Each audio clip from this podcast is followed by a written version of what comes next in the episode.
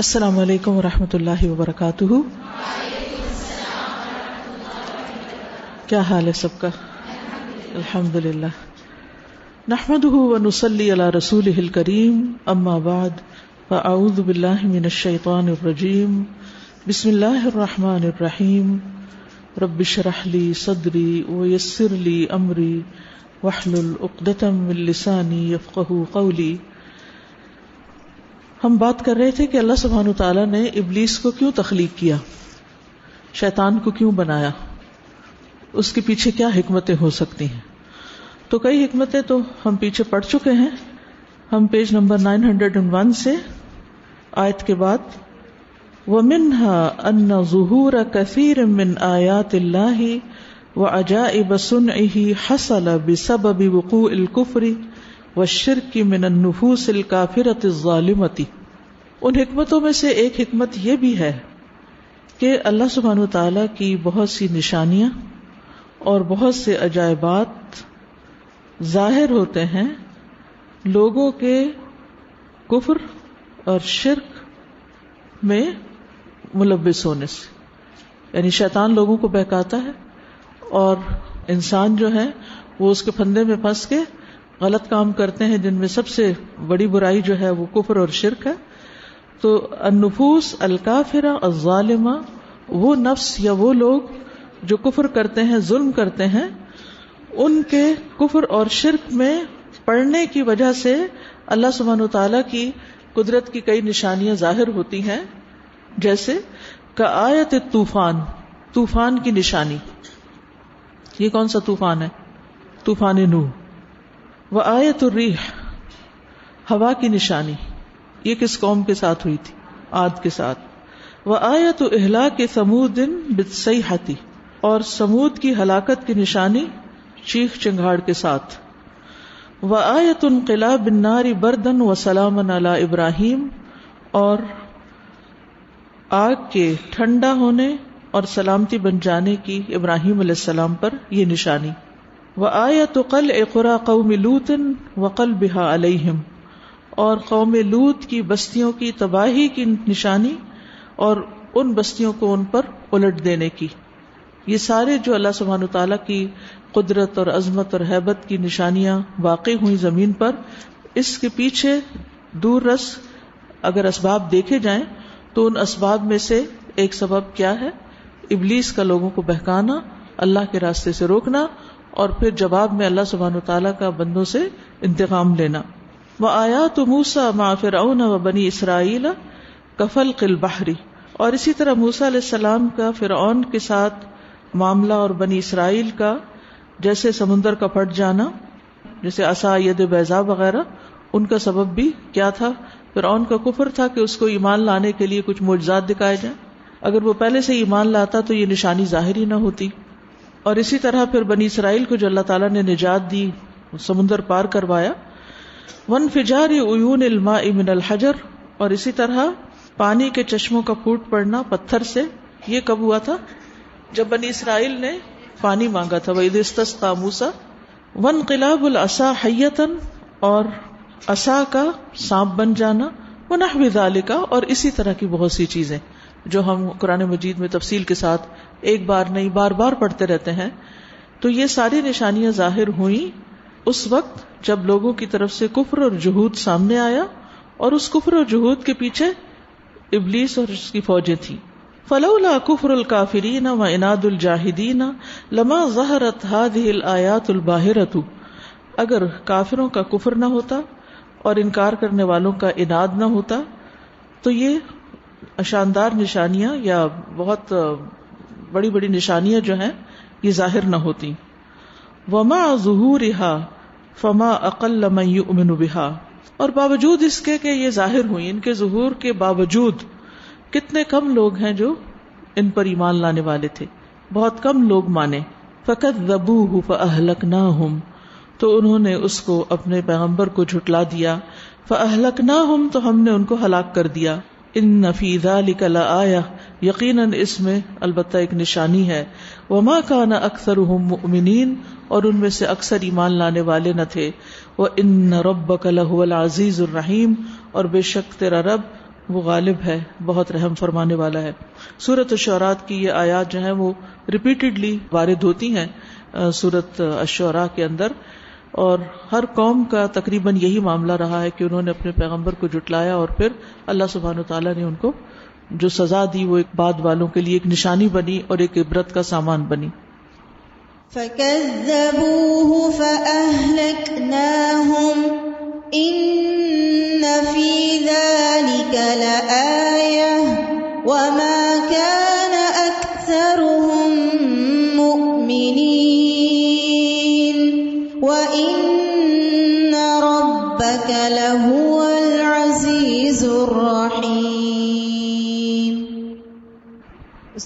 جو ایسے جو کلیمٹیز آتی ہیں نا جو بڑے پیمانے پہ ہوں، ان کا امپیکٹ بھی بہت بڑا ہوتا ہے۔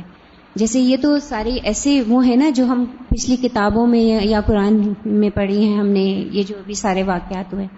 لیکن ابھی ہم ریسنٹلی دیکھیں تو جیسے سونامی آیا تھا، یا 2005 کا زلزلہ آیا تھا، تو دنیا کے تمام لوگ جو تھے وہ اپنی اپنی جگہ ہل گئے تھے۔ کیونکہ انہوں نے ایسے ایسے اس سے پہلے ٹیکنالوجیز اور ایسے ایسی بلڈنگز اور راستے بنا لیے تھے کہ وہ سیف ہیں اور وہ ارتھ کو ایک پروف ہیں۔ لیکن اس کے باوجود اللہ تعالیٰ نے اپنی قدرت دکھائی اور اس کا مظاہرہ کیا۔ اور یہ پوری پوری قومیں جو تباہ ہوئی ہیں یعنی ایک چھوٹی موٹی نشانی نہیں ہے جی۔ اور پھر ایک ہوا ہوا جو چلتی رہتی ہے اس ہوا کے اندر وہ طاقت کس نے ڈالی کہ وہ اس نے پوری یعنی تمام لوگوں کو اڑا کے پٹخا کے گرا کے مار دیا اور ان کی عمارتیں اور باقی چیزیں بھی اور وہ اللہ تعالیٰ کے حکم سے ہی چلتی ہے کہ کبھی اتنی سافٹ کہ وہ دل کو بھائے اور کبھی اتنی شدید کہ وہ الٹا دے بستیوں کو۔ بالکل۔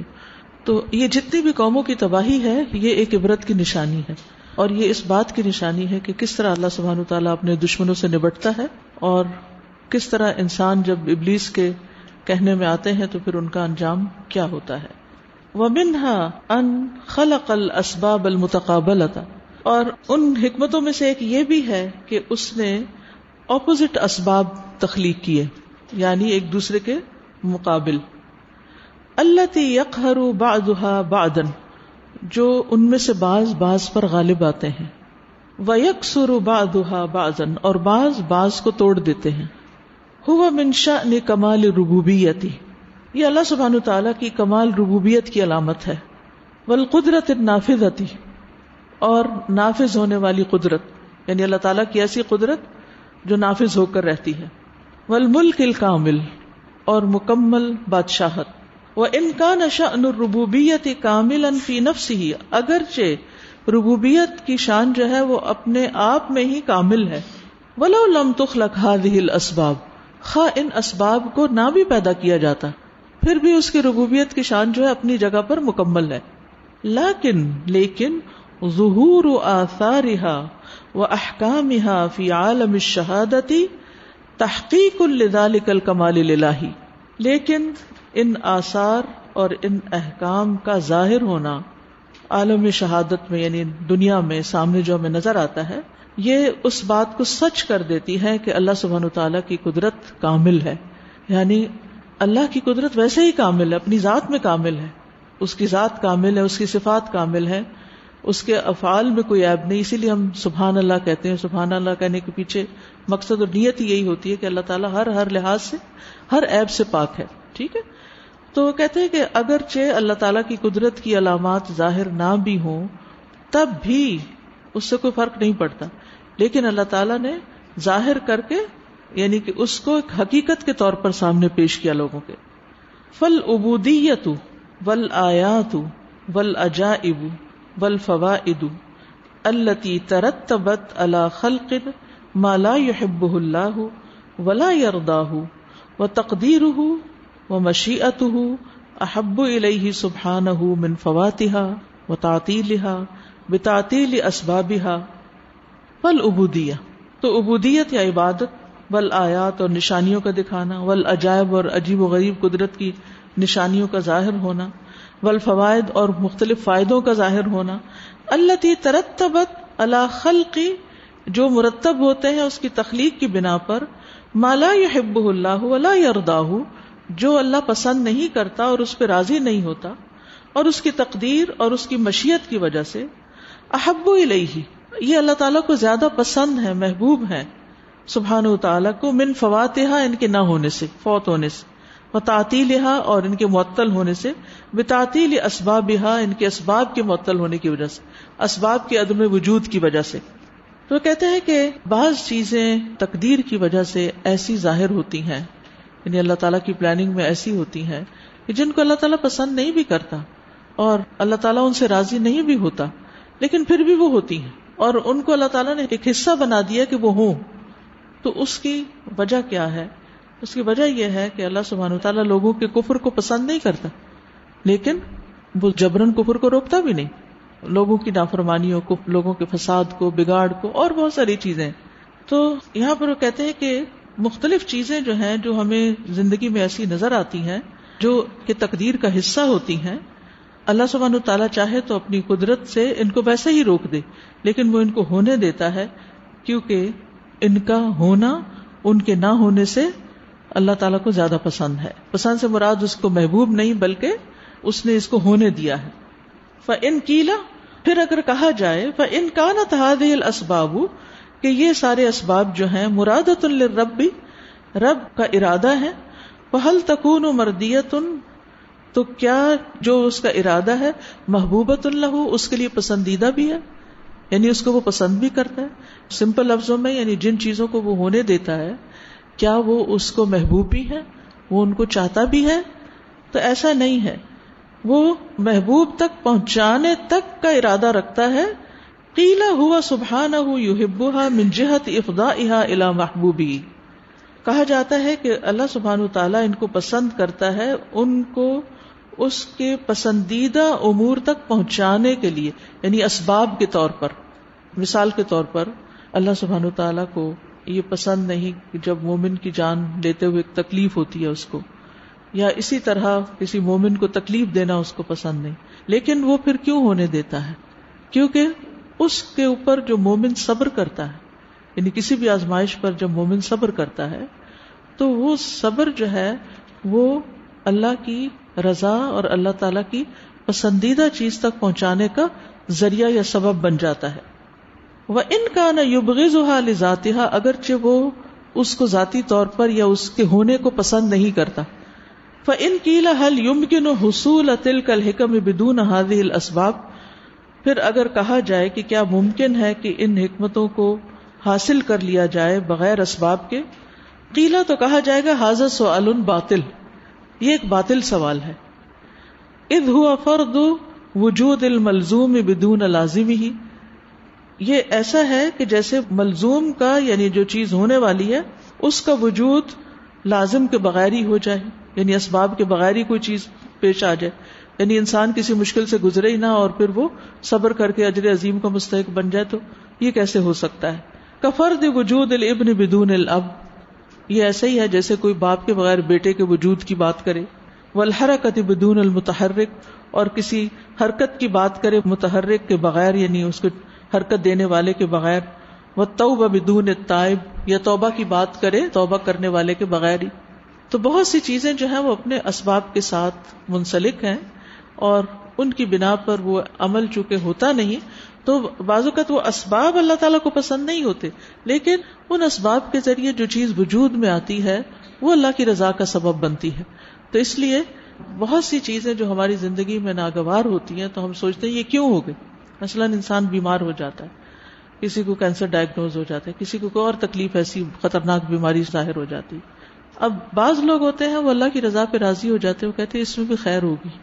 اللہ تعالیٰ میرے گناہ دھونا چاہتا ہے اور مجھے پاک کر کے لے جانا چاہتا ہے اور وہ بہت پازیٹو تھنکنگ ہوتی ہے ان کی۔ لیکن کچھ لوگ ہوتے ہیں کہ وہ کیوں کیوں کرتے ہی رہ جاتے ہیں۔ اور پھر یہ کہتے کیوں اٹس انفیئر یا اللہ تعالیٰ نے ایسا کیوں کر دیا؟ تو بات یہ ہے کہ بہت ساری چیزیں اگر یہ ہوں ہی نہ تو کیسے پتا چلے کہ کون بندہ رضا کے کس مقام پر ہے، صبر کے کس درجے پر ہے اور اس کو کیسی بلندی عطا کرنی چاہیے اجر کے اعتبار سے۔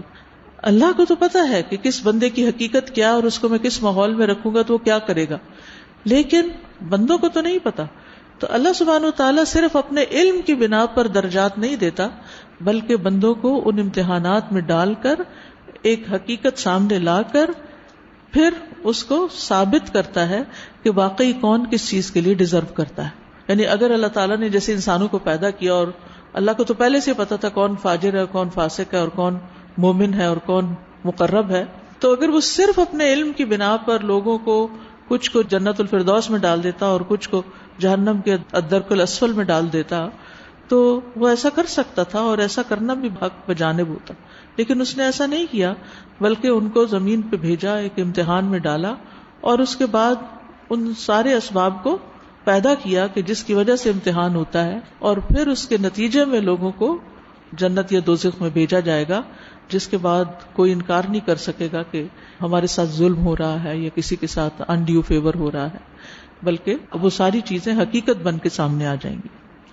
تھوڑا سا فلسفیکل ہو جاتا ہے۔ تقدیر کا مسئلہ ہے ہی ایسا، اتنا سمپل نہیں ہے، لیکن یہ ہے کہ کوئی بات نہیں۔ اصل جس تو آپ کو سمجھ آ ہی گیا ہے، بہت ساری چیزیں جو ناگوار ہیں، ناپسندیدہ ہیں، وہ ہوتی کیوں ہے تو وہ دراصل ہمارا امتحان ہوتی ہے تاکہ ثابت ہو جائے کہ کون کس درجے کا یا کس سلوک کا مستحق ہے؟ سمپل ورڈز میں۔ جی میں یہ کہنا چاہ رہی تھی استاذہ کہ یہ پڑھ کر تقدیر پر اور اللہ کی مشیت پر ایمان بہت زیادہ بڑھ جاتا ہے۔ ساری چیزیں یہاں پہ بتائی گئی ہیں۔ بہت ساری چیزیں ایسی ہوتی ہیں کہ جس میں اللہ تعالیٰ کی اپنی پسندیدگی شامل نہیں ہوتی۔ لیکن اس کا ایک بہت بڑا ریزن یہ ہے کہ کفر کرنے والوں کو سبق سکھایا جائے اور جیسے کہ اس میں پتا چلا ہے کہ ایمان والوں کا ایمان اور مزید بڑھ جائے۔ اور ایک چیز اور پتہ چلتی ہے کہ کچھ زندگی میں ایسی چیزیں ہو رہی ہوتی ہیں جو انسان کی اپنی مرضی کے خلاف ہوتی ہیں۔ لیکن اگر ہم اس چیز پر یقین رکھیں کہ اللہ نے ہمارے لیے اس سے بہتر پلان کیا ہوا ہے جو ہم سوچ رہے ہیں۔ یعنی ایک طرف یہ سوچ انسان کے اللہ بندوں پہ ظلم کرنے والا نہیں۔ جی۔ دوسری طرف یہ کہ ولا یردا عباد کفر وہ اپنے بندوں کے لیے کفر کو پسند نہیں کرتا۔ لیکن اس نے جو اختیار دیا ہے چوائس دی ہے وہ اس لیے دی ہے تاکہ ہر شخص کھل کے سامنے آ جائے کہ اس کی اصل حقیقت کیا ہے۔ ابلیس کے بارے میں بھی یہ کہا جاتا ہے نا کہ کبر اس کے اندر چھپا ہوا تھا۔ بہت عبادت گزار تھا، بظاہر بہت متقی، پارسا، پرہیزگار تھا، لیکن اندر اس کے فساد تھا، جس کو اللہ تعالیٰ نے ظاہر کر دیا، اس کو ایک امتحان میں ڈال کے۔ تو اسی طرح ہر بندے کا ایک امتحان ہوتا ہے۔ ہمارے اندر بعض اچھی آتے بھی ہوتی ہیں الحمہ فجورا و تقوا، دونوں چیزیں اندر تو موجود ہیں بعض اوقات ہم مختلف حالات سے گزرتے ہیں اور اچھا بننے کی کوشش کرتے رہتے ہیں، کرتے رہتے ہیں، لیکن بعض اوقات کلی طور پر اپنی ساری کمزوریوں پہ قابو نہیں پا سکتے۔ کوئی نہ کوئی ہمارا ویک ایریا رہ جاتا ہے۔ پھر اگر اللہ تعالیٰ کو بندے کے درجات مطلوب ہوتے ہیں تو اللہ تعالیٰ اس کو کسی امتحان میں ڈالتا ہے جہاں وہ ایکسپوز ہو جاتا ہے۔ یعنی ایکسپوز ضروری نہیں کہ بندوں کے سامنے ایکسپوز ہو۔ وہ خود اپنے سامنے ایکسپوز ہوتا ہے کہ انسان خود جانے، انسان کے لیے لازم ہے کہ اپنے آپ کو پہچانے اور اپنے رب کو پہچانے، اپنی دنیا کو جانے اور اپنی آخرت کو جانے۔ یہ چار چیزیں تو مرنے سے پہلے جان کے ہی جانی چاہیے، ورنہ تو ایسے جانوروں کی طرح دنیا میں آئے اور چلے گئے۔ تو ہم اپنے آپ کو بھی جان نہیں پاتے۔ ہماری بازوقت اپنے بارے میں بڑی غلط فہمیاں ہوتی ہیں۔ ہم اپنے آپ کو نیک، متقی، بہت کچھ سمجھنا شروع کر دیتے ہیں اور بہت کچھ الفاظ بولتے بھی رہتے ہیں۔ لیکن بعض اوقات ناگہانی طور پر ایسی سچویشن سامنے آ جاتی ہے کہ جس میں ہماری اصل بار آ جاتی اور ہم یا تو کوئی ایسا جملہ بول دیں گے یا ایک دم غصے میں آ جائیں گے یا پھر یہ ہے کہ ہم اس وقت بخل کر جائیں گے تو انسان کو اللہ تعالیٰ دکھاتا ہے۔ سنوری کے مایات نافل آفاق بھی انفسم اس سے مراد صرف وہ دل کا حرکت کرنا یا یہ اس طرح کی نشانیاں نہیں ہیں، بلکہ وہ انسان کے اندر کی جو حقیقتیں ہیں، وہ بھی انسان کو اللہ تعالیٰ دکھاتا ہے۔ پھر جو سمجھدار انسان ہوتا ہے، جو عقل مند ہوتا ہے وہ اپنا تزکیہ شروع کر دیتا ہے، پھر وہ توبہ کرتا ہے، وہ استغفار کرتا ہے، وہ اللہ سے معافی مانگتا ہے۔ پھر بعض اوقات اللہ تعالیٰ انسان کے سامنے ایسی رکاوٹیں ڈالتا ہے، اس کے کاموں میں رکاوٹیں آتی ہیں، اس کی نعمتوں میں کمی آتی ہے، تاکہ انسان ہوش میں آئے۔ تو ہدایت دو طرح کی ہوتی ایک ہدایت وہ ہوتی ہے جو کتاب و سنت سے ملتی ہے، اور دوسری ہدایت ہدایت بیانی ہوتی ہدایت بیانی کیا ہوتی ہے کہ اللہ سبحان و تعالی بندے کو کبھی کسی انسان کے ذریعے کبھی کسی سچویشن کے ذریعے، کبھی کسی آزمائش کے ذریعے، کبھی کسی نعمت کے ذریعے اس کو راہ دکھاتا ہے کہ اب تم کہاں کھڑے ہو، تمہیں کیا کرنا چاہیے؟ مثلاً بعض اوقات آپ استخارہ کرتے ہیں کہ میں یہ کام کروں یا نہ کروں۔ تو اتنے میں اچانک کسی کا فون آ جاتا ہے اور وہ آپ کو کوئی ایسی نصیحت شروع کر دیتا ہے جو آپ نے اس سے پوچھی بھی نہیں ہوتی۔ تو جب وہ کنورسن ختم ہوتی ہے تو آپ سوچتے کہ کہیں یہی تو میرا جواب نہیں ہو استخارے کا کہ کس طرح اللہ نے فلاں شخص کے منہ سے یہ بات کہلوا دی؟ جو مجھے خود ڈسیزن لینے میں مشکل ہو رہی تھی۔ کبھی کچھ لوگ آپس میں باتیں کر رہے ہوتے ہیں۔ وہ آپ کو نہیں سنا رہے ہوتے۔ لیکن ان کی اس بات سے آپ بہت بڑا سبق سیکھ جاتے ہیں۔ آپ کو اپنی غلطی کوئی نظر آنے لگتی۔ یا آپ کو اپنے پاس جو کوئی نعمت کبھی نظر ہی نہیں آئی تھی، وہ نظر آنے لگتی۔ کبھی کسی کے امتحان اور آزمائش سے انسان بہت کچھ سیکھ جاتا ہے۔ کہ جو عام حالات میں وہ نہیں سیکھتا۔ یعنی ہم بازگت اپنے سیلف پٹی کا شکار ہوتے ہیں، رونا دھونا ڈالے رکھتے ہیں، یہ نہیں ہے، وہ نہیں ہے۔ لیکن اللہ تعالیٰ ایسے ایسے لوگ دکھا دیتا ہے کہ جو ہم سے بھی گئے گزرے حال میں ہوتے ہیں۔ تو ہمیں پھر اپنی نعمتیں یاد آنے لگتی۔ تو یہ اللہ تعالیٰ کو بہت بڑا احسان ہوتا ہے کہ وہ ہمیں مختلف طریقوں سے ہدایت دیتا ہے۔ مختلف طریقوں سے ہماری رہنمائی کرتا ہے۔ انسانوں سے، واقعات سے، حوادث سے، نعمتوں سے۔ تو اصل بات یہ ہے کہ سیکھنے والی نگاہ ہونی چاہیے۔ استاذہ، اس سے یہ بات بھی سمجھ میں آ رہی ہے کہ ابلیس کے اگر تکبر جو ہڈن تھا، وہ نکل آیا تو اللہ سبحانہ و تعالیٰ نے تقدیر دنیا کی ایسی بنائی ہے یا ایسی پلاننگ کی گئی ہے کہ کوئی بھی مخلوق، خاص طور پر ذی عقل اور جن کا حساب ہونے جا رہا ہے، مکلف، وہ اپنے اندر کوئی بھی غلط بات چھپا کر رکھ نہیں سکیں گے۔ تو ان کے لیے سیف آپشن یہ ہے کہ وہ اپنے اندر کو بھی اچھا کر لیں مطلب منافقت کی گنجائش نہیں ہے۔ ایک تو یہ بات مجھے سمجھ آ رہی ہے۔ یعنی اگر دنیا میں نہیں بھی نکلے گا تو لمحافظ صدور وہاں تو سب کچھ ایکسپوز ہو ہی جائے گا۔ بالکل۔ کیونکہ اللہ سبحانہ تعالیٰ نے اپنی دنیا جیسی بنائی ہے وہ جو ہے وہ ویسا ہی نظر آتا ہے۔ اللہ تعالیٰ نے اس میں جھوٹ نہیں رکھا سچائی کی بے حق کے اوپر ہے۔ ایک تو یہ بات۔ سیکنڈلی میں یہ سوچ رہی تھی کہ یہ جو کوشچن انہوں نے ڈیل کیا یہ بہت امپورٹنٹ کوشچن ہے۔ اور ابلیس جیسے کہ آپ نے فرمایا تھا لاسٹ کلاس میں کہ شر کا سب سے بڑا ایکسپریشن سمجھ لیجیے۔ تو اگر مجھے اس سے یہ لگ رہا تھا کہ ہماری زندگی میں کوئی بھی شرائع اللہ نہ کرے، کوئی بھی غلط ایسی چیز جو ہمیں پسند نہ آ رہی ہو ہارمفل لگتی ہو، ہم انہیں ان سارے جوازوں کے اوپر رکھ رکھ کے اگر پرکھ لیں تو ہم بہت زیادہ سیٹسفائڈ ہو سکتے ہیں۔ اس میں یہ بھی خیر ہو سکتی ہے، اس سے یہ بھی نکل سکتا ہے، اس سے اللہ سبحانہ و تعالیٰ کی قدرت ظاہر ہو رہی ہے۔ یہ سمجھ آ رہا ہے۔ تھرڈلی استاذہ، مجھے یہ لگ رہا تھا کہ تقدیر کا یہ جو چیپٹر ہے، یہ بہت اہم موضوع اس اعتبار سے بھی ہے کہ ہمیں یہ بہت اچھی طرح پتہ چل جاتا ہے کہ دنیا میں، زندگی میں ہم کون سی چیزیں کنٹرول کر سکتے ہیں اور کون سی چیزیں ہم کنٹرول نہیں کر سکتے۔ اور جن چیزوں کے اوپر ہمارا کنٹرول نہیں ہے، پھر ہم اس میں اپنی انرجی نہیں لگاتے۔ اور آج ہمیں پازیٹیو سائیکالوجی یہ بتاتی ہے کہ جو آپٹمسٹک لوگ ہوتے ہیں وہ بیسیکلی ان چیزوں کے اوپر اپنا وقت یا اپنی انرجی نہیں لگاتے جن کو وہ کنٹرول نہیں کر سکتے۔ اور پھر وہ انرجی ان کی بچتی ہے اس کام کے لیے جس کو وہ کنٹرول کر سکتے ہیں۔ تو وہ والی تقدیر جو انہوں نے پہلے بیان کی تھی کہ ایک تقدیر یہ ہے کہ بیماری آئے گی بٹ اس کے ساتھ ہی اللہ سبحانہ و تعالیٰ نے تقدیر لکھی ہے کہ دوائی کھائیں گے میڈیسن کھائیں گے تدبیر کریں گے تو شفا ہو جائے گی دعا کریں گے تو شفا ہو جائے گی۔ تو پھر وہ ساری انرجی منازعہ کرنے میں اسی فیلڈ میں ہماری استعمال ہوتی ہے۔ لیکن جب ہمارا تقدیر پر ایمان نہیں ہوتا تو ہم دیکھتے ہیں کہ ہم مسلمان اپنی ساری انرجیز ان سوالوں کو کر کر کے اپنے آپ سے اپنے آپ پر لگا رہے ہیں کہ یہ کیوں ہوا میرے ساتھ اور وہ کیوں ہوا اور وہ کیوں ہوا۔ تو یہ بہت چیپٹر ایسے ہے کہ اس کو سب کو بہت زیادہ ضرور پڑھ لینا چاہیے اور ریکمینڈ بھی کرنا چاہیے۔ السلام علیکم۔ میں اس کو آسان مثال سے سمجھنا چاہ رہی تھی۔ تو اپنے اوپر میں نے اس کو سوچا کہ جب ہم قرآن پڑھتے ہیں اور بہت سی باتیں ہمیں پتہ چلی کہ کون کون سی باتیں جو اللہ تعالیٰ کو ناپسند ہیں؟ وہ پتہ چلنے کے بعد پھر کوشش شروع کی کہ اپنے اندر سے وہ چیزیں نکالی جائیں۔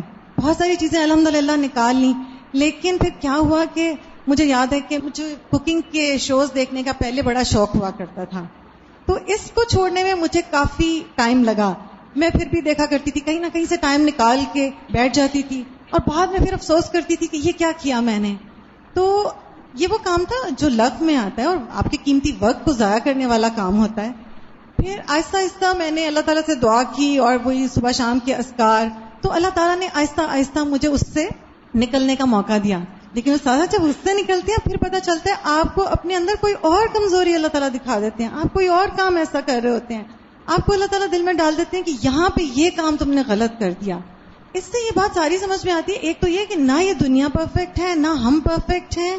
اور کسی وقت بھی ہم یہ نہیں سوچ سکتے کہ ہم پرفیکٹ ہو گئے بالکل۔ ہمیں اپنی کوئی نہ کوئی ایسی بات نظر آ جاتی ہے کہ ہمیں پتہ چل جاتا ہے کہ ہم اللہ تعالیٰ کو ناراض کر رہے ہیں۔ اور وہ اللہ تعالیٰ کی پلاننگ ہوتی ہے کہ ایسے حالات میں سے اللہ تعالیٰ ہمیں گزار رہے ہوتے ہیں۔ مجھے تو لگتا ہے کہ اللہ تعالیٰ خود ہمیں آہستہ آہستہ ریفائن کر رہے ہوتے ہیں آہستہ آہستہ خالص کر رہے ہوتے ہیں۔ اور پھر یعنی ایک کے بعد ایک چیز سے گزرتے گزرتے یہ جو اس میں ہے نا کہ اللہ تعالیٰ ان چیزوں کو ہونے دیتے ہیں۔ یعنی وہ ایسا نہیں ہوتا کہ اللہ تعالیٰ بس ایک دم سے ہمارے اندر تقوا کا وہ اعلیٰ معیار لے آئیں بلکہ اللہ تعالیٰ ہمیں ان حالات سے گزار کے آہستہ آہستہ اللہ ایک نیچرل پروسیس ہوتا ہے جی۔ مصنوعی طور پر اللہ چاہے تو جس وقت جو چیز چاہے الٹ پلٹ دے لیکن جی۔ وہ ایسا نہیں کرتا۔ جی استاذہ ہم بعض اوقات اللہ تعالیٰ سے یہ دعا کرتے ہیں نا کہ اللہ تعالیٰ مجھے میری غلطیاں دکھا۔ اور یہ میرا پرسنل ایکسپیرینس ہے کہ جب بھی میں یہ دعا مانگتی ہوں تو پھر ایسی کوئی سچویشن ہو جاتی ہے کہ پھر وہ ہم اس طرح اوور ریئیکٹ کرتے ہیں کہ ہمارے اندر کے جو شرور ہیں وہ نکل کے پھر سامنے آ جاتے ہیں۔ وہ کبر جو ہے نا وہ نظر آتے کہ اللہ تعالیٰ اس طرح سے توڑتے ہیں۔ اور پھر جو ہے پھر بعد میں یاد آتا ہے اچھا یہ تو میں نے دعا مانگی تھی تو ہو سکتا ہے اس دعا کی وجہ سے جو ہے یہ ساری سچویشن جو ہے وہ کریٹ ہوئی ہو۔ انسان کے لیے نا ایک چیز بڑی مشکل ہوتی ہے، تبدیلی کو قبول کرنا۔ چینج نہیں ایکسپٹ کرتے لوگ۔ تو مجھے لگتا ہے کہ تقدیر کا چیپٹر سب لوگوں کو اور ہمیں بار بار پڑھنا چاہیے۔ بہت ساری چیزیں آسان ہو جاتی ہیں زندگی میں۔ وسر المسئلہ مسئلے کا راز۔ ان الردا باللہ یستلزم الردا باسمائه وصفاته وافعاله واحکامه ولا یستلزم الردا بمفعولاته كلها اللہ تعالی کی رضا جو ہے یا اللہ پر راضی ہونا جو ہے وہ لازم کرتا ہے کہ اس کے ناموں اور اس کی صفات اور اس کے افعال اور اس کے احکام سب چیزوں پر راضی ہوا جائے۔ یعنی ہم کہتے ہیں یا اللہ تو ہم سے راضی ہو جائے اور اے اللہ ہم آپ سے راضی ہیں۔ یا ہم کہتے ہیں ردی تو بلّہ ربن و بال اسلامی دینا تو ردی تو بلّہ ربن تو ایک مختصر سے لفظوں میں اللہ اور رب ہونے کو۔ تو یہاں وہ یہ کہتے ہیں کہ اللہ کی رضا پہ راضی ہونا یعنی کلی طور پر کیا ہے؟ اس کے سارے نام، اس کی صفات، اس کے سارے کام اور اس کے احکام یعنی جو بھی قرآن و سنت کے احکامات ہیں، اس نے ہمارے لیے بھیجے سب چیزوں پر انسان راضی ہو۔ ولا یستل ضم الردا بمفعولات ہی کلحا اور یہ لازم نہیں ہوتا کہ راضی ہو انسان اس کے سارے یعنی جو چیزیں واقع ہو جاتی ہیں۔ یعنی بعض اوقات انسان کو کچھ چیزیں ناپسند بھی ہوتی ہیں۔ بل حقیقت العبودیتی بلکہ عبودیت کی حقیقت جو ہے یوافق العبد ربہ فی ردا و سخت ہی کہ انسان موافقت کرے اپنے رب کی، اس کی رضا میں اور اس کی ناراضگی میں۔ فیردا منہا بما یردا بھی تو وہ راضی ہو ان چیزوں سے جس سے رب راضی ہوتا ہے۔ وہ یس خود منہا ما سخت ہو اور ان چیزوں پر وہ بھی ناراض ہو جس سے رب ناراض ہوتا ہے۔ فن قیلا کئی فیشتم الردا بالقدا الزی یکرہ العبد من المرد والفقر والالم ما کراہتی لہو کہتے کہ پھر اگر یہ کہا جائے کہ کس طرح رضا قضا کے ساتھ جمع ہو سکتی، تقدیر پہ راضی کیسے ہوا جا سکتا ہے؟ جبکہ بندہ بیماری کو بھی ناپسند کرتا ہے، بندہ فقر کو بھی ناپسند کرتا ہے، بندہ پین کو بھی ناپسند کرتا ہے یعنی ہمیں کبھی بھی ان میں سے کوئی چیز اچھی نہیں لگتی اور نہ ہم اپنے لیے پسند کرتے ہیں۔ تو پھر جو چیزیں ہمیں پسند ہی نہیں، جب وہ ہم پہ آ جاتی ہیں تو ہم راضی کیسے رہیں گے رب سے؟ یہی تو ایک امتحان ہوتا ہے نا، تو اس وقت راضی نہیں ہوا جاتا۔ پھر یہ کیا؟ یہ دو چیزیں کنٹراڈکٹ کر رہی ہیں۔ قیل لا تنافی فی ذالک کہا جائے گا کہ اس میں کوئی منافات نہیں یعنی کوئی کنٹراڈکشن نہیں۔ فَإِنَّهُ يَرْضَى بِهِ مِنْ جِهَةِ إِفْضَائِهِ إِلَى مَا يُحِبُّ۔ کیونکہ وہ راضی ہوتا ہے اس سے اس چیز تک پہنچانے کے لیے جس کو وہ پسند کرتا ہے۔ وہ يَكْرَهُ مِنْ جِهَةِ عَلَمِهِ بِهِ۔ اور اس کے درد والے حصے کو ناپسند کرتا ہے، یہ تکلیف والے حصے کو۔ یعنی بندہ راضی ہوتا ہے اللہ کے فیصلے پر کہ اللہ اگر تو نے مجھے اس تکلیف میں ڈالا ہے تو میں تو اس سے ناراض نہیں۔ کیونکہ یہ تکلیف مجھے تیری رضا تک پہنچانے والی ہے یا میرے درجات کو بلند کرنے والی۔ لیکن وہ ناپسند صرف اس تکلیف کو کرتا ہے۔ اللہ تعالیٰ کو نہیں کرتا یا اللہ کے فیصلے کو نہیں کرتا۔ تو ان دو چیزوں کو سمجھنے کی ضرورت۔ تو اس میں کوئی حرج نہیں کہ اگر بندے کو کوئی پین یا کوئی پرابلم یا کوئی مرض مصیبت پسند نہیں۔ کیونکہ وہ انسان کو دکھ دیتی۔ تو وہ دکھ اگر ناپسند کرتا ہے تو اس کا یہ مطلب نہیں کہ وہ اللہ کی رضا پہ راضی نہیں۔ کسی ناگوار سچویشن کو ناگوار سمجھنے میں کوئی گناہ کی بات نہیں۔ لیکن پھر اللہ کی رضا پہ کہاں سے راضی؟ اگر آپ کو وہ چیز بادر کر رہی ہے۔ مطلب یہ ہے کہ وہ یہ نہیں کہتا کہ یہ کیوں آئی مجھ پر۔ انی مسن یا در و انتا ارحم الراحمی کہ مجھے تکلیف پہنچی ہے اور تو سب سے بڑھ کے رحم کرنے والا ہے۔ تو تکلیف تو پہنچی، وہ تکلیف محسوس بھی ہو رہی ہے، لیکن ناراضگی کوئی نہیں۔ ایوب علیہ السلام کی مثال ہمارے سامنے۔ کہ کہیں بھی وہ ناراض نہیں ہے لیکن تکلیف اپنی جگہ محسوس کرتے ہیں۔ تو بندہ مومن تکلیف محسوس کرتا ہے، لیکن اپنے رب سے ناراض نہیں ہوتا۔ وہ یکر من جہت علم ہی بھی کد دوا کری ہلدی یا علم شفا بالکل ایسے ہی جیسے کسی کڑوی دوا سے یا ناپسندیدہ میڈیسن کو وہ ناپسند کرتا ہے، یہ سمجھنے کے باوجود کہ اس میں شفا ہے۔ تو جو آزمائش ہماری زندگی میں آتی ہے، ہم اس کو پسند نہیں کرتے، لیکن ہمیں یہ یقین ہوتا ہے کہ اس میں ہماری اسپرچل کی شفا ہے۔ تو میں اللہ کی رضا پہ راضی ہوں، میں اللہ سے ناراض نہیں ہوں۔ ان یشتم فی ہی ردا ہوں بھی و کراہت لو۔ یہ دونوں چیزیں اللہ کی رضا اور تکلیف کا ناپسند ہونا ایک جگہ اکٹھا ہو سکتا ہے۔ ان قیلا کئی فب اللہ ابدی شعن ولا علیہ پھر اگر کہا جائے کہ اللہ تعالیٰ اپنے بندے کے لیے کسی چیز کو کیسے پسند کرتا ہے یعنی کس طرح یہ ہوتا ہے کہ اللہ تعالیٰ بندے کے لیے کسی چیز کو پسند کرتا ہے اور وہ اس پر اس کی مدد نہیں کرتا۔ قیل اعانت علیہ قد تستلزم فوات محبوب لہو آزم من حصول تلکتا ردیہا لہو کہتے کہ اس کی اس پر مدد ان چیزوں کو جو اللہ کو پسند ہے ان کے فوت ہونے کو لازم کر دیتا ہے، کیونکہ ان کا ہونا اس اطاعت سے بھی زیادہ بڑی چیز ہے جس پہ اللہ راضی ہوتا ہے بندے کی اس کو میں چھوٹی سی مثال سمجھاتا مثلاً، آپ میں سے ہر ایک کو حج پہ جانے کا بہت شوق ہوگا۔ کوئی یہ میں نے نہیں دیکھا مومن۔ اور کچھ لوگ تو ساری ساری زندگی تڑپ تڑپ کے دعائیں مانگتے رہتے ہیں۔ لیکن ہم سوچتے ہیں کہ بازو کا ایسے لوگ دیکھنے میں آتے ہیں نا جو رو رو کے دعائیں کر رہے ہوتے ہیں۔ تو انسان کے دل میں خیال آتا ہے کہ اللہ تعالیٰ ان کی مدد کیوں نہیں کرتا؟ کہیں سے کوئی وسائل ان کو عطا کر دے تو ان کا شوق پورا ہو جائے۔ اور ہم نے تو اتنی کوشش بھی نہیں کی اور اتنی دعا بھی نہیں مانگی اور ہمیں یہ چانس بار بار مل رہا ہے۔ تو یہ کیا ہے؟ اس دوسرے شخص کی تڑپ مجھ سے زیادہ ہے، لیکن وسائل مجھے زیادہ ملے ہوئے ہیں۔ تو اللہ اس تڑپنے والے کی بات کو مان کیوں نہیں لیتا، اس کی مدد کیوں نہیں کرتا، جبکہ اللہ تعالیٰ کو پسند ہے کوئی حج پہ جائے، عمرے پہ جائے، لیکن اس کے باوجود اس کی مدد نہیں ہو رہی۔ اسی طرح کچھ لوگوں کو قرآن پڑھنے کا بڑا شوق ہوتا ہے۔ ان کے وسائل ہی نہیں ہوتے کہ وہ گھر کی ذمہ داریاں ایسی ہوتی ہیں، کہیں کو جوائن نہیں کر سکتے، نہیں جا سکتے۔ تو اس طرح بھی بعض اوقات ہوتا ہے۔ بعض اوقات آپ کا دل چاہتا ہے، میں یہاں بھی صدقہ کروں، یہاں بھی کروں، یہاں بھی، لیکن آپ کی جیب میں ہے ہی کچھ نہیں۔ وہ قرآن مجید میں بھی آتا ہے نا کہ ان کے پاس سواریاں نہیں تھی تو وہ رو رہے تھے اور یا یہ کہ دوسری جگہ پہ ان کے پاس ہے نہیں کہ جو اللہ کی راہ میں خرچ کر سکے۔ تو بہت دفعہ ایسا بھی ہوتا ہے کہ اللہ سبحان و تعالیٰ ان چیزوں پر جن کو اللہ تعالیٰ خود پسند بھی کرتا ہے کہ یہ اطاعت کے کام ہے لیکن پھر بھی بندے کی مدد نہیں کرتا۔ تو کیوں نہیں کرتا؟ کیونکہ اللہ تعالیٰ کو اس اطاعت سے زیادہ بندے کی یہ کیفیت پسند ہے۔ بعض اوقات ہم شفا کی دعا کرتے رہتے ہیں، بعض اوقات کسی چیز کے حصول کی دعا کرتے رہتے ہیں۔ لیکن وہ ہو نہیں پاتی، کیونکہ اگر وہ ہو جائے تو ہماری ساری دعاؤں کو اسٹاپ لگ جائے۔ تو دعا کے ذریعے ہم جو کچھ درجہ پا رہے ہیں، یا صبر کے ذریعے، یا انتظار کے ذریعے۔ تو یہ جو کنڈیشن جس میں ہم مبتلا ہوتے ہیں، جو بہت گو مگو کی کیفیت ہوتی ہے اور کبھی اس میں انسان کے دل میں بس یہ بھی آ جاتا ہے کہ پتہ نہیں میری دعائیں اللہ تعالیٰ نہیں سنتا مایوسی سے بھی آنے لگتی۔ شاید اللہ تعالیٰ مجھ سے ناراض ہے، شاید ایسا ہے، شاید ویسا ہے۔ لیکن اصل بات یہ ہے کہ بندہ جس نیکی کے کام کے لیے تڑپ رہا ہے، وہ نیکی کا کام بھی پسندیدہ ہے، لیکن اس سے زیادہ پسندیدہ کیا ہے؟ بندے کا اس حال میں راضی رہتے ہوئے اللہ کی طرف راغب رہنا۔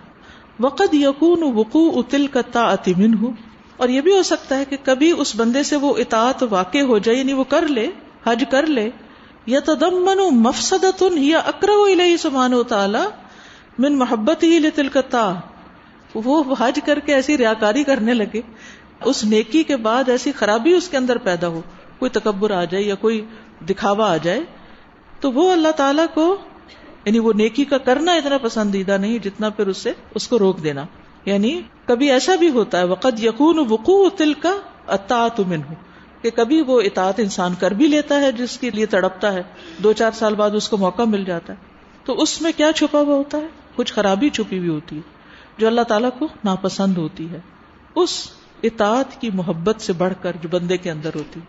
یعنی دو چیزیں ہوگی ایک طرف ہے بندے کے دل میں کسی نیک کام کا شوق اور رغبت اور محبت۔ یہ تڑپ اللہ کو بڑی پسند۔ لیکن بندے کو موقع نہیں مل رہا۔ ٹھیک ہے، وہ اجر لے رہا ہے، لے رہا ہے، لے رہا ہے، صرف نیت کی بنا پر۔ بازوقت یہ ہوتا ہے کہ تڑپ ہے، شوق ہے، موقع بھی مل گیا۔ اب موقع جو ملا تو اس نے کر کے گنوا دیا۔ اب وہ کوئی نہ کوئی ایسی خرابی اس نے کر لی اس عبادت کے ساتھ کہ جس کی وجہ سے اب کتنے لوگ حج پہ جا کے ایسی لڑائیاں کرنی شروع کر دیتے ایسے آپس میں اتنے فساد کریٹ کرتے ہیں کہ اس سے بہتر تھا نہ آتے۔ یعنی کئی دفعہ آپ دیکھتے نا لوگوں کو حرم میں جا کے تراوی پڑھے اور وہاں جا کر جب کھڑے ہوتے ہیں، نہ صف ہے، نہ ڈھنگ سے وہ سنتے ہیں۔ کبھی جمعہ پڑھنا حرم، جا کے باتیں کر رہے ہیں خطبے کے دوران۔ اب ایک طرف وہ تڑپ رہے ہیں حرم پہنچنے کے لیے اور دوسری طرف وہاں پہنچ کے ایسا مفسدہ کر رہے ہیں، ایسی خرابی کر رہے ہیں کہ الٹا اللہ تعالیٰ کو ناراض کر رہے ہیں۔ تو اللہ تعالیٰ کو زیادہ پتا ہے کہ کس بندے کو کہاں رکھنا زیادہ بہتر ہے۔ اس کو یہی رکھنا بہتر ہے کیونکہ اگر یہ وہاں پہنچا تو یہ اس حال سے بھی جائے گا۔ یہ اپنا بگاڑ کر بیٹھے گا۔ تو اب یہاں بھی کوئی ناراضگی نہیں۔ یعنی کہ بندہ کہتا ہے نا کہ اللہ میں اس قابل نہیں کہ میں یہ کر سکوں تیری یہ سارے بندے کریں۔ ہم تو ظاہر دیکھ رہے ہیں نا بندوں کا کہ پتہ نہیں کہاں کہاں پہنچے ہوئے۔ کوئی پتہ نہیں ان کے اس نیکی اور اس کار خیر کے اندر کتنی نیت کی خرابی اور کتنا دکھاوا اور کتنی خود پسندی اندر بھر گئی ہے کہ جو اس بندے کے لیے وہ کام نہ کرتا تو اس سے زیادہ بہتر تھا۔ تو اس لیے انسان کو اللہ تعالیٰ جس حال میں رکھے، اس میں رہنا اس کے لیے زیادہ فائدہ مند ہے۔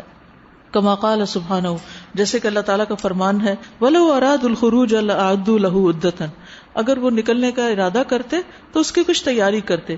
ولیکن کرہ اللہ بعثہم، لیکن اللہ نے ان کا اٹھنا ہی ناپسند کیا۔ فثبتہم، تو ان کو جما دیا، گھر میں ہی روک دیا۔